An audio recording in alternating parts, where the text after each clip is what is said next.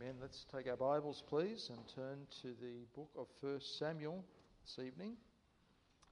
1 Samuel. 1 Samuel chapter 17.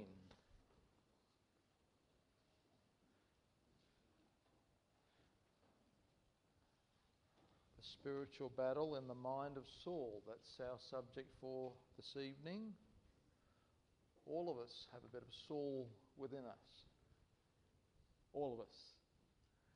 As I was studying this passage, I've just, as I mentioned this morning, um, not long completed this passage of Scripture.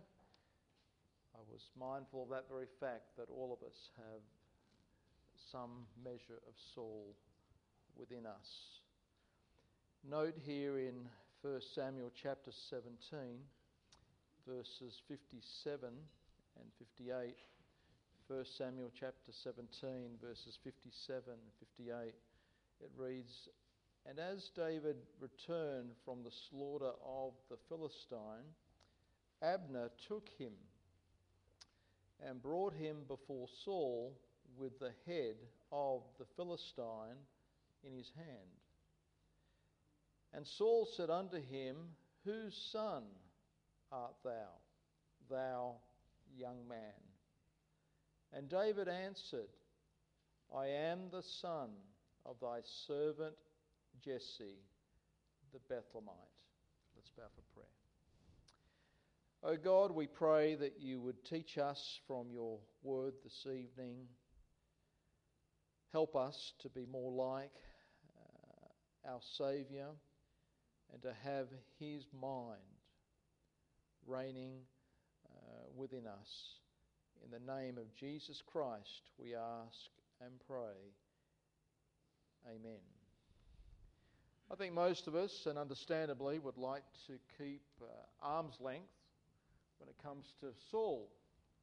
We don't mind being identified with David, and we uh, don't mind being identified with Solomon to a measure, but Saul, no, um, but yet we have to be mindful that all scripture is given by inspiration it's profitable, it's there for our example, and we can uh, note principles that are helpful to us and, and remind us of our, um, our own struggles. And certainly Saul had his struggles. Um, if there was a man that illustrates well the reality of the battle in the mind, it was the first king of Israel Saul. Saul was disqualified. Uh, he disqualified himself from the kingship. We note there in chapter 15, verse number um, 50, uh, 1 Samuel chapter 15, verse number 22. And Samuel said, Hath the Lord as great delight in burnt offerings and sacrifices as in obeying the voice of the Lord. Behold, to obey is better than sacrifice, and to hearken than the fat of rams. Saul, who disqualified himself from the kingship because of his disobedience, struggles, really struggles in his mind with the incoming king, which was David, the son of Jesse. David was chosen of God to replace the wayward king. And we note his anointing there in chapter 16, verse number 13. It reads Then Samuel took the horn of oil and anointed him, that is David, in the midst of his brethren. And the Spirit of the Lord came upon David from that day forward. So Samuel rose up and went to Ramah. David proves his loyalty to the nation, he proves his ability as the incoming king in defeating Goliath. And we read of that there in uh, chapter 17, verses 57 and 58, where he presents the head of Goliath to uh, King Saul. And we find in the life of David, there is no evidence of David in any way criticizing, wanting to hurt, or usurp King Saul's authority. But we do see within David uh, an undivided loyalty, a respect, a love for uh, the king. Uh, note there in 1 Samuel uh, chapter 16, verse 16, it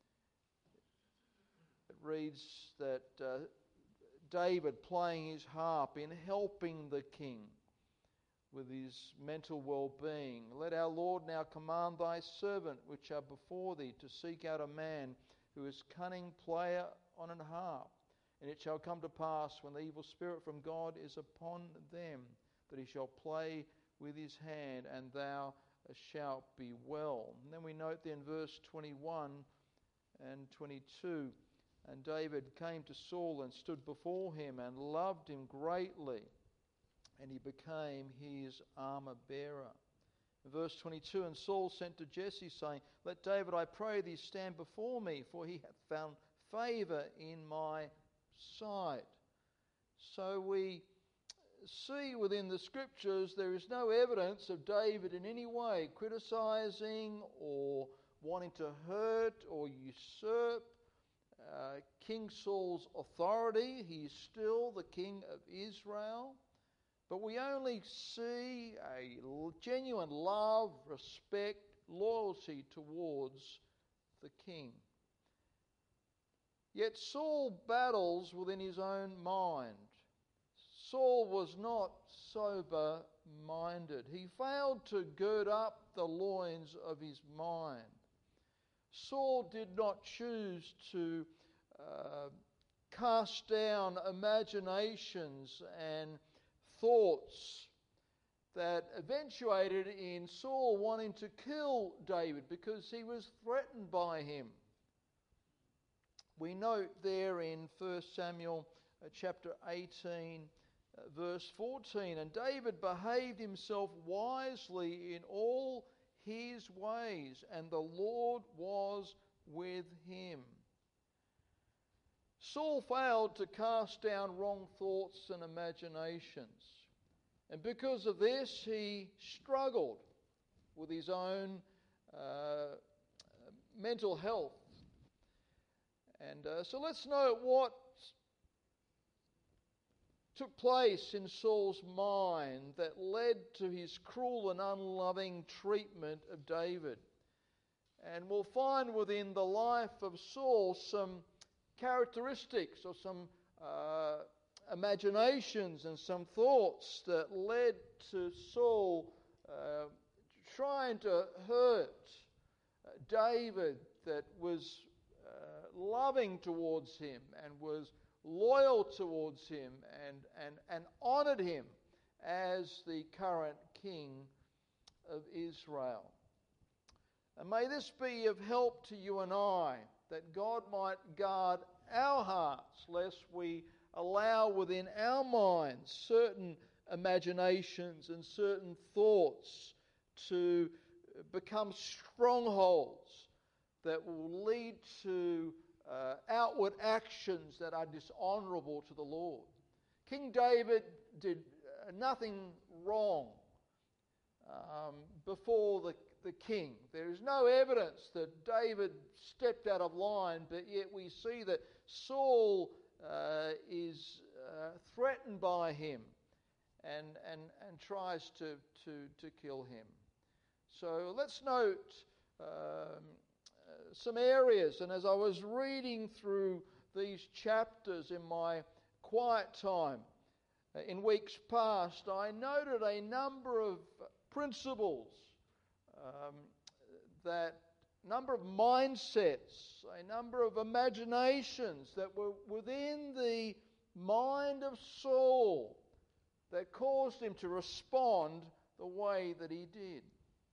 And the first one I'd like to stress this evening is found there in 1 Samuel chapter 18, verse number 8. 1 Samuel chapter 18, verse number 8. And Saul was very wroth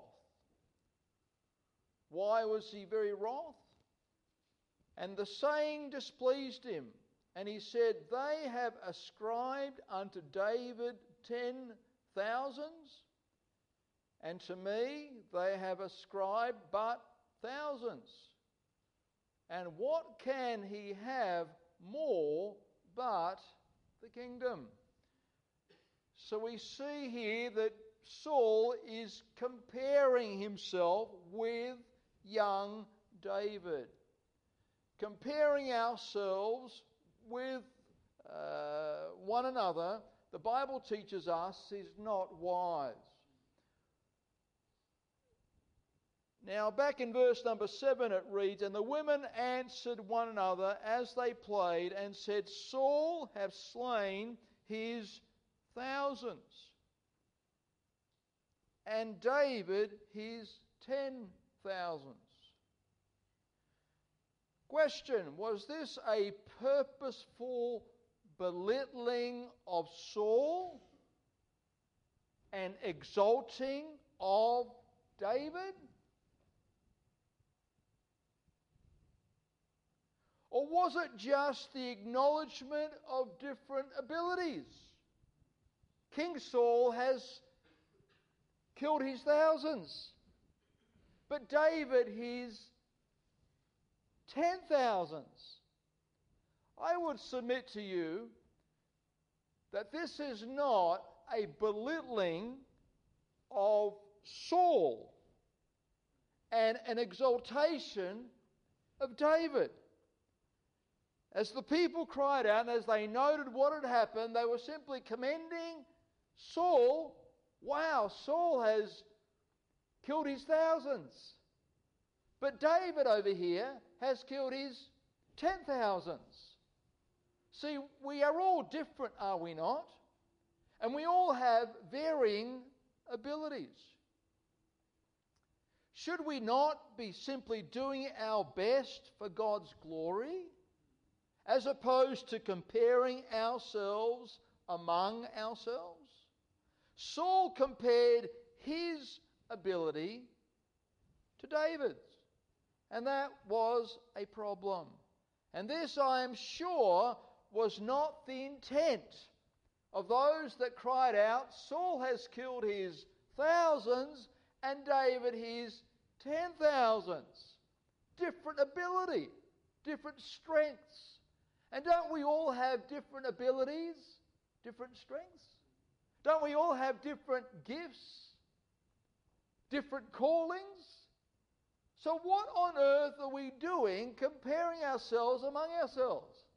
And this was um, Saul's problem in relation to David. He was comparing himself, Saul was comparing himself with young David. And you and I need to be careful, and we need to guard our minds lest we likewise find ourselves comparing ourselves among ourselves. Note there what 2 Corinthians chapter 10 verse 12 teaches. 2 Corinthians please. Chapter 10 verse 12. It reads for we dare not make ourselves of the number or compare ourselves with some that commend themselves, but they measuring themselves by themselves and comparing themselves among themselves, let's say it together, are not wise. And that's exactly what King Saul did. He was comparing his ability to King David's ability. I have no doubt in my mind that that was not the intent of those that called out, Saul has slain his thousands, David his ten thousands. They were not um, comparing the two, they were simply spelling out the fact that Saul had has this ability, David has this ability. Nothing more, nothing less. And may God help us to guard our minds against comparing ourselves among ourselves. For the Bible teaches us this is not wise. And if you are comparing uh, your ability or your status or your job or your pay packet or your position with others, then you are unwise, the Bible teaches us. And you need to cast that down with the sword of the Spirit, which is the Word of God. And I would commend to you 2 Corinthians chapter 10 verse 12 as an appropriate specific verse to use in casting down that mindset of comparing ourselves among ourselves because that is not wisdom. And this was David's, uh, pardon me, this was Saul's problem. He heard the people cry out, Saul has slain his thousands, David his ten thousands, and he, the Bible teaches us in verse 8, he was not pleased with what he had heard. He was insecure. And that's a very sad, sad way to be. And when we compare ourselves amongst ourselves, we are reflecting a measure of insecurity. Amen, Pastor. We are reflecting insecurity. We are insecure in comparing ourselves amongst others. So we see comparing. Cast it down, beloved. And then we note then verse number 9, please. Go to 1 Samuel chapter 18, verse 9. We see distrust. Note there in 1 Samuel chapter 18, verse 9. Saul eyed David from that day and forward. Saul eyed David from that day and forward. From what day? From the day that he heard people crying out, Saul has slain his thousands, David his ten thousands. From that day onward, Saul eyed David. What does that mean? He didn't trust him. You've eyed people down before, and you've said to yourself or said to others, I don't trust him. And we reflect that distrust by eyeing them down. And that's exactly what Saul did. He began to eye David down. Watch him. Every move he made. Didn't trust him. This bloke has killed his ten thousands. What's going to be next? It's only the kingdom. He's after my position before the appointed time. So he eyed him down. Distrust.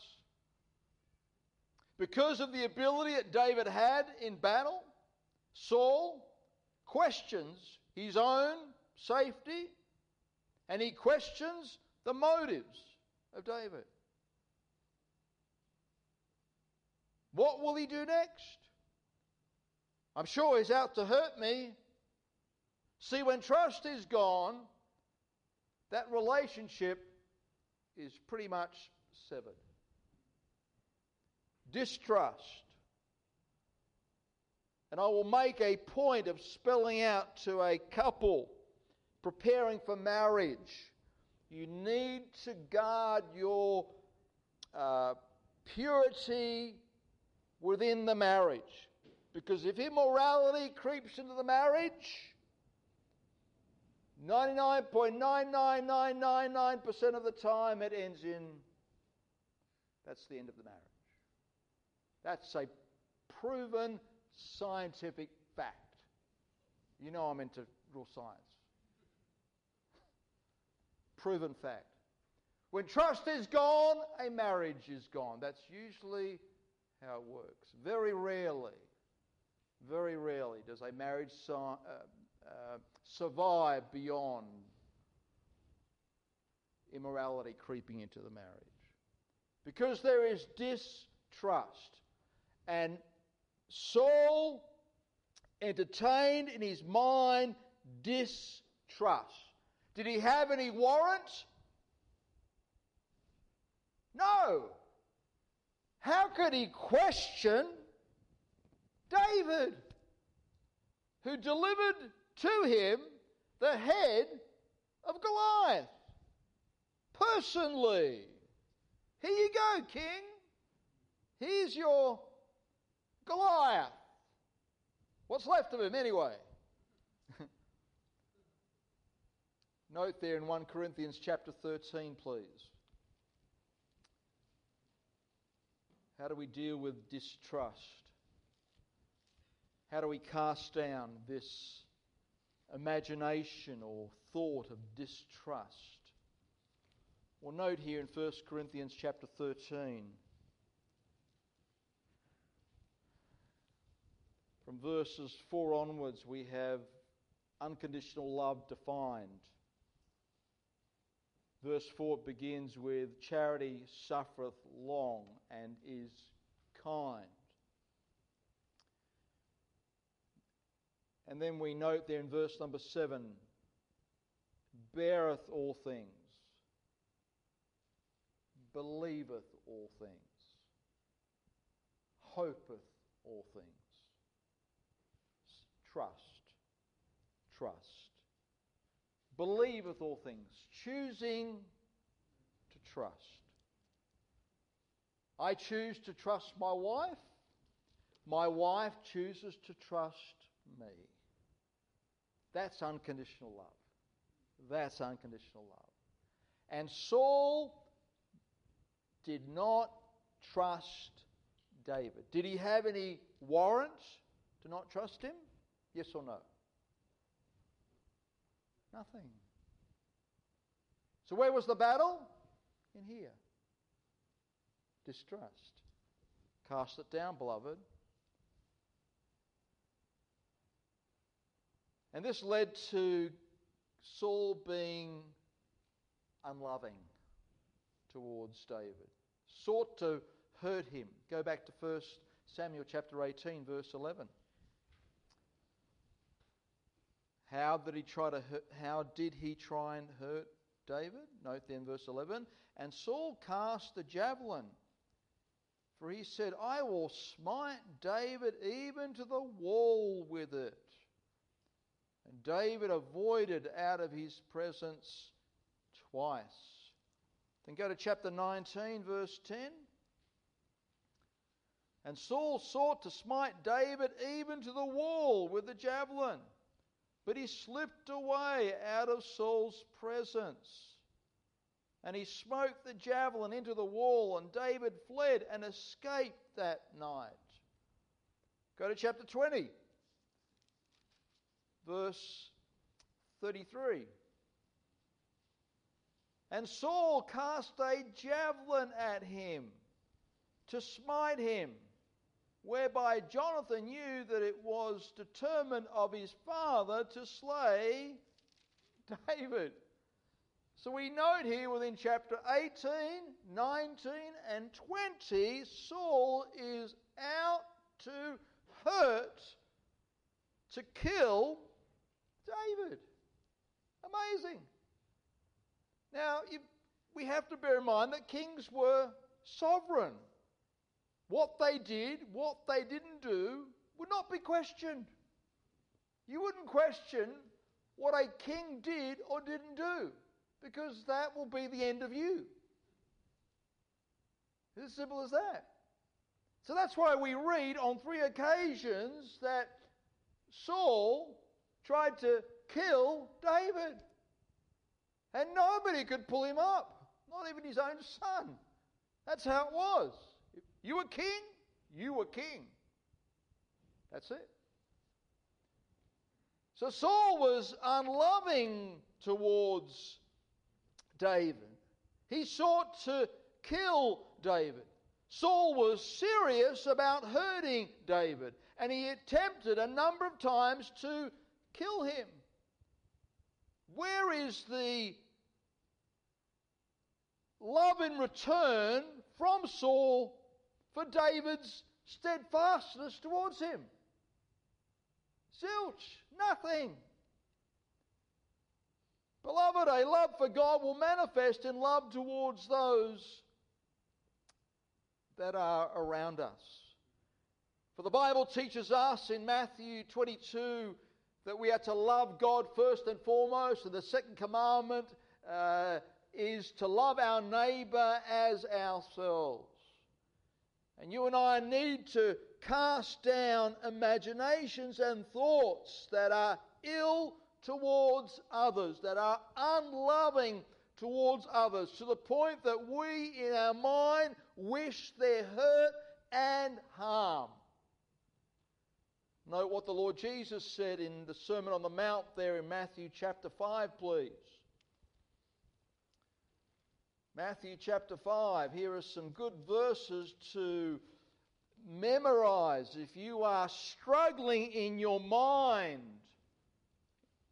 with an individual, whether justifiable or not justifiable. Note what the Lord Jesus said here in Matthew chapter 5, verses 43 and 44. Ye have heard that it, hath been said, Thou shalt love thy neighbour and hate thine enemy.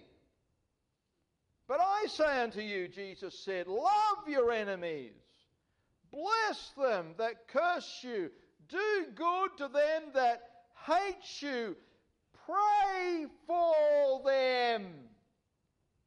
Pray for them which despitefully use you and persecute you. This is how we are to cast down imaginations and thoughts that would cause us to think ill or hurt towards others. Oh, but Pastor, that'd never be me. Come on. Come on. Mark my words. Hold on to your ticket. Keep your seatbelt on. You live long enough, and there'll be somebody out there that will do something nasty to you. And you might be tempted, like King Saul of old, to hurt, hate, and react unlovingly towards them. But we need to cast it down. Cast it down. 1 Samuel chapter 18, note then verse number 12. Are you still with me? Comparing, distrust, unloving. What about fear? Fear. Note here in 1 Samuel chapter 18, verse 12. And Saul was, let's say it together, afraid of David. What, what justification did Saul have to fear David? Talk to me. Zilch. Nothing. You could say he was justified in fearing the Philistines. But David, David. Note then verse 15. Wherefore, when Saul saw that he behaved himself very wisely, that is David, he was afraid of him. Verse 15. And what about verse 29? And Saul was yet the more afraid of David. And Saul became David's enemy continually. So poor Saul is in a bad way. He has really deteriorated. He's moved off comparing. It's led to distrust, unloving, wanting to hurt. And now he is afraid of David.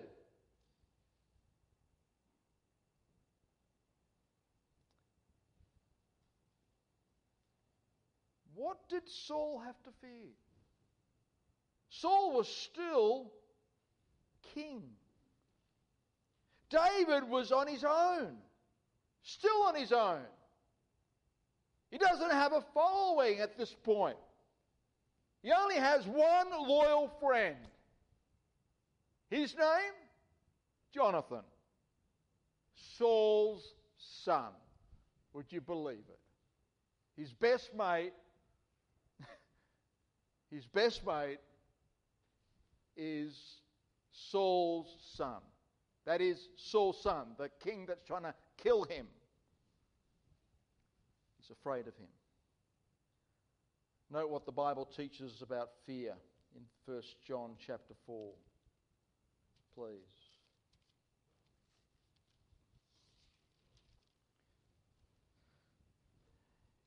Note then verse 18.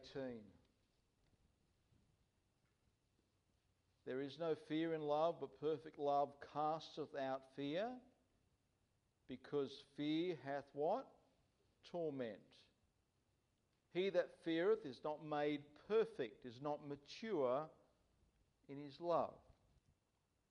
Note verse 19 we love him because he first loved us. A mark of um, uh, fear is a um, is a lack of maturity within that person's life. In other words, the more we draw closer to the Lord, the more we grow in Christ's likeness, there will be a lesser struggle fear. And if you really struggle with fear, grow up. Grow up. That's your problem. You've got some growing to do. Saul was king, but he was very immature. Yes, we all fear. It's a part of the sinful nature. Fear came in as a result of sin. But perfect love casteth out fear, the Bible teaches us. And doesn't 2 Timothy 1 7 teach that God has not given us the spirit of, but of power, love, and of a sound mind. Saul was afraid of David. What justification did he have? Nothing. It was in here. And to cast down fear, we need to quote scriptures like 2 Timothy 1 7. That God has not given us the spirit of fear, but power and of love and of a sound mind. Oh, yes, we will always struggle with fear to a measure. But for some of us, it's a stronghold. Controls us, has a stronghold upon us. And that was David's problem. He was fearful, he was unloving. He chose not to trust David. He compared himself to David. He was also resentful. Resentful. If you go back to 1 Samuel chapter 18, verse number 13, it reads that he Saul removed him from him and made him his captain over a thousand, and he went out and came in before the people. See, Saul was happy for David to be on the front line of the battles because his hope was that David would be killed. Can you believe that? Can you believe that? If you don't believe me, look at verse 17. And Saul said unto David, Behold, my elder daughter Merab her will I give thee to wife, only be thou valiant for me, and fight the Lord's battles. For Saul said, Let not mine hand be upon him, but let the hand of the Philistines be upon him. And note verse 21 And Saul said, I will give him her, that she may be a snare to him, and that the hand of the Philistines may be against him. Saul is in a bad way. There is such a hatred in his heart towards David that he wants him killed. He doesn't want to see him, he's resentful towards him. So he wants him killed because he doesn't want to see him ever again. How sad. And when you and I become resentful of certain individuals, then we likewise are quite happy not to see them again. That's just how it is. We need to cast down imaginations and thoughts of resentfulness. And a good verse to use is Ephesians 4:32 please. Go to Ephesians chapter 4 verse 32. Quickly. Ephesians 4 verse 32 it reads, "And be ye kind one to another, tender-hearted, forgiving one another, even as God for Christ's sake hath forgiven you." That was Saul's problem. He wasn't kind. He certainly wasn't forgiving, even if David really had sought to kill him. Saul became resentful to the point where I just don't want to see this bloke ever again. How do I get him out of my life? I'll put him on the front line and hopefully one of those Philistines will kill him. Because he certainly couldn't kill him. Resentful and angry. Saul becomes angry, harsh and angry. Note there in uh, 1 Samuel, go to chapter 20. Quickly, chapter 20. Verses 30 and 31, it reads Then Saul's anger was kindled against who? Jonathan, his own son. And note what he said to his own son Thou son of the perverse, rebellious woman. Oh, that's pretty mean. That's, that's not very nice. Thou son of the perverse, rebellious woman, do not I know I know that thou hast chosen the son of Jesse to thine own confusion. Son, you are mixed up, man. You've been deluded in befriending this David. And under thy confusion of thy mother's nakedness. Verse 31 For as long as the son of Jesse liveth upon the ground, thou shalt not be established nor thy kingdom.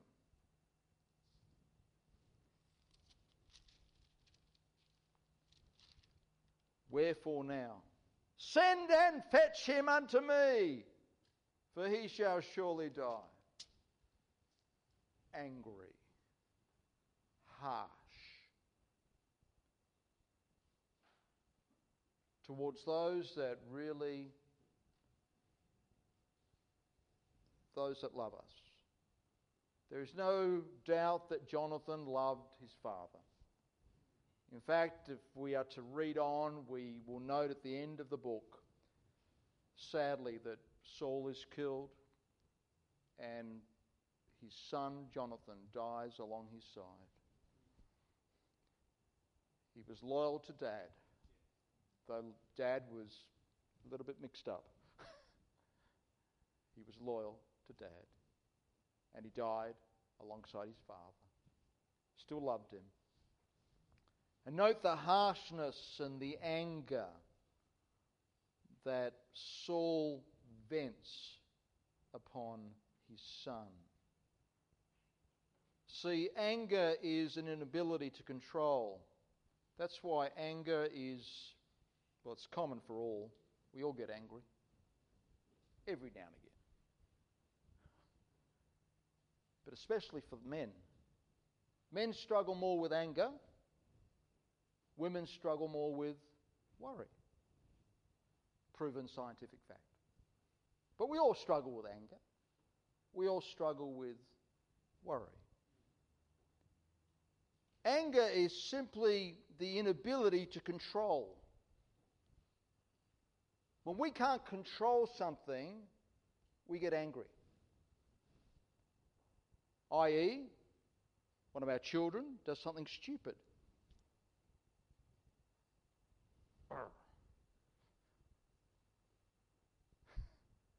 get angry because we want control. That's why we get angry. Okay?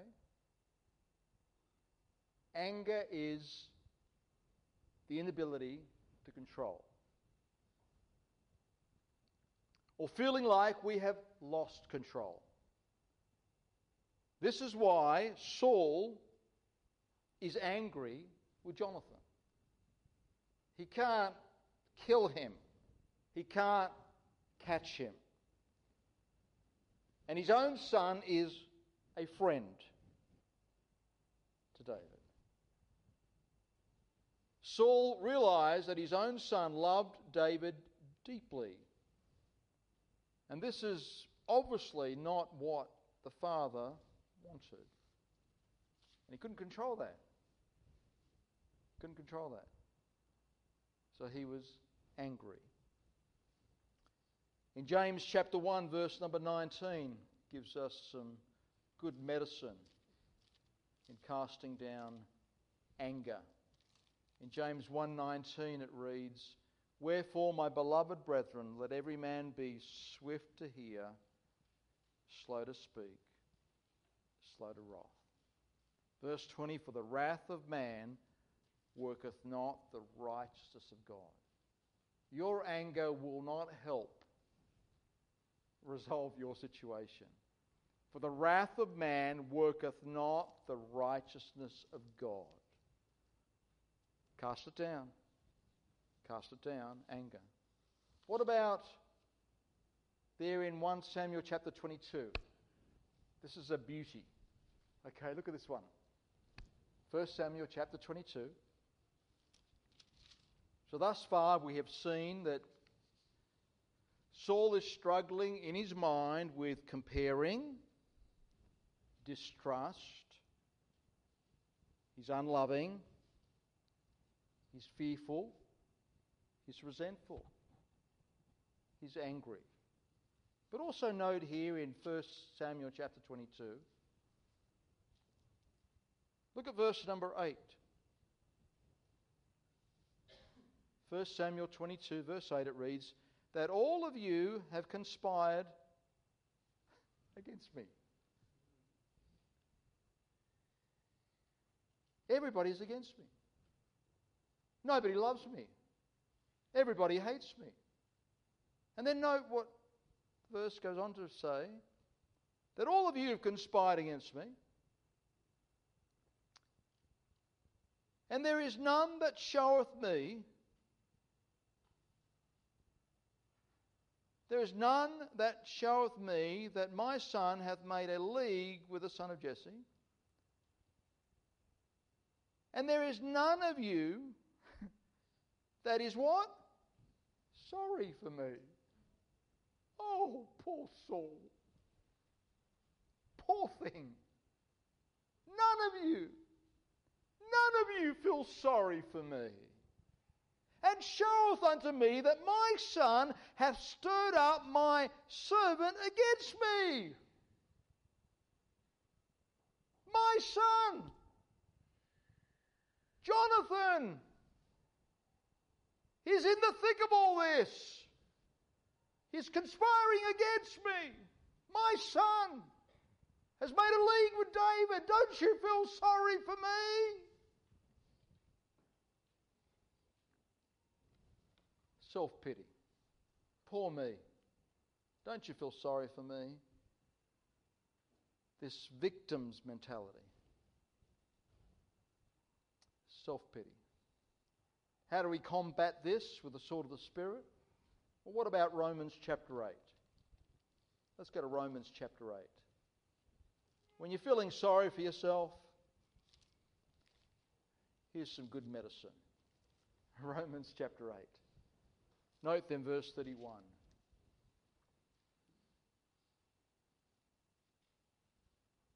What shall we then say to these things? Let's say it together. If God be for us, who can be against us? That's good medicine. If God be for us, if God's on my side, who can be against us? Who could possibly defeat my God. If I have God on my side, that I'm on the winning team. Verse 37 Nay, in all these things we are more than conquerors through him that loved us. Saul felt sorry for himself. Don't you feel sorry for me? And then, last but not least, go to 1 Samuel chapter 23. Let's look at one more.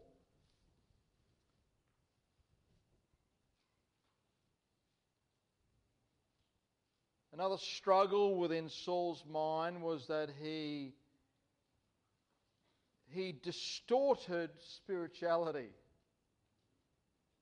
Note here in 1 Samuel chapter 23, verses 6 and 7 And it came to pass when Abiathar, the son of Ahimelech, fled to David to Keilah, that he came down with an ephod in his hand. And it was told Saul that David was come to Keilah. And Saul said, God hath delivered him into mine hand, for he is shut in by entering into a town that hath gates and bars. So, the context of this is that David, upon hearing that David was in the secure city of Keilah, he concludes that God has trapped him. Oh, God has trapped David for me because he's in the city of Keilah. Keilah is a secure city. God has trapped him for me. A distorted view of what was really happening. Because David has no problems leaving Keilah, if we were to read on. But Saul convinced himself in his brain, oh, he's in Keilah. That's a secure city. God has trapped him for me. He distorted spirituality. A distortion of what was really happening. God has delivered him into my hand. And beloved, you and I need to cast down imaginations and thoughts that are a distortion of true spirituality. How often a young person will convince themselves that they should marry an individual that's not a Christian because they so believe that if I go ahead and marry so and so, even though they're not a Christian, they will be exposed to the gospel and they will get saved distorted spirituality. That's distortion of truth. So, you young people, be careful. Be careful. The Bible teaches us that we are not to be unequally yoked with an unbeliever. Don't be distorted in your mind to think that if you marry an unbeliever, that because of that marriage they will get saved. Very rarely does it happen. And I can give you many more examples of people that are married to unbelievers and are still married to unbelievers this day. There is the odd token of grace, but that never justifies truth. Saul distorted the situation. And when he heard that David was in Keilah, a secure city, he concluded in his brain, Oh, God has captured him for me. Nothing further from the truth. Be careful. You young people, be careful. Guard your purity. Make sure that you marry a believer, you singles. And make sure you marry a spiritual believer. And don't be distorted in thinking, well, if I marry so and so, I know they're not that spiritual, but I'll help them to become spiritual. really? Distortion. Distorted spirituality needs to be cast down. Quickly, Proverbs 16. Are you still with me? Are you still with me?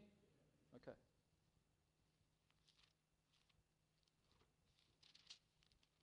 Proverbs 16, verses 2 and 3. How do we cast down such thoughts that are, are far from being biblical? Note then, verse 2, it reads, All the ways of man are clean in his own eyes, but the Lord weigheth the spirits. Verse 3 Commit thy works unto the Lord, and thy thoughts shall be established. See, King Saul's obsession with David, wrong thoughts, ill imaginations, took him away from what he should have been doing. He should have been leading his kingdom, leading his people in battle against the Philistines. Saul's real enemy were the Philistines, were they not? It wasn't David. It wasn't David. At no point was it David. But he was controlled by this battle in his mind concerning an, an individual that only showed him honor, love, loyalty, and respect. Now, let me ask you this evening what imaginations, what thoughts are there in your mind that need to be cast down? That need to be cast down with the sword of the Spirit, which is the Word of God. Saul compared. Saul chose not to trust. Saul was unloving. Saul was fearful. Saul was resentful. Saul was angry. Saul um, had self pity. Saul distorted spirituality. What imaginations, what thoughts do we need to cast down? Are we doing what God would have us to do?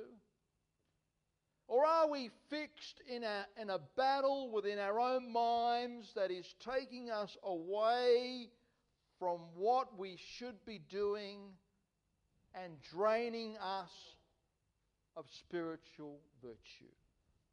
And I'm afraid that's where many of God's people live. Like Saul of old, they are warring against something or someone in their mind and failing to be all that God would have them to be. May God spare us. Let's cast down those imaginations.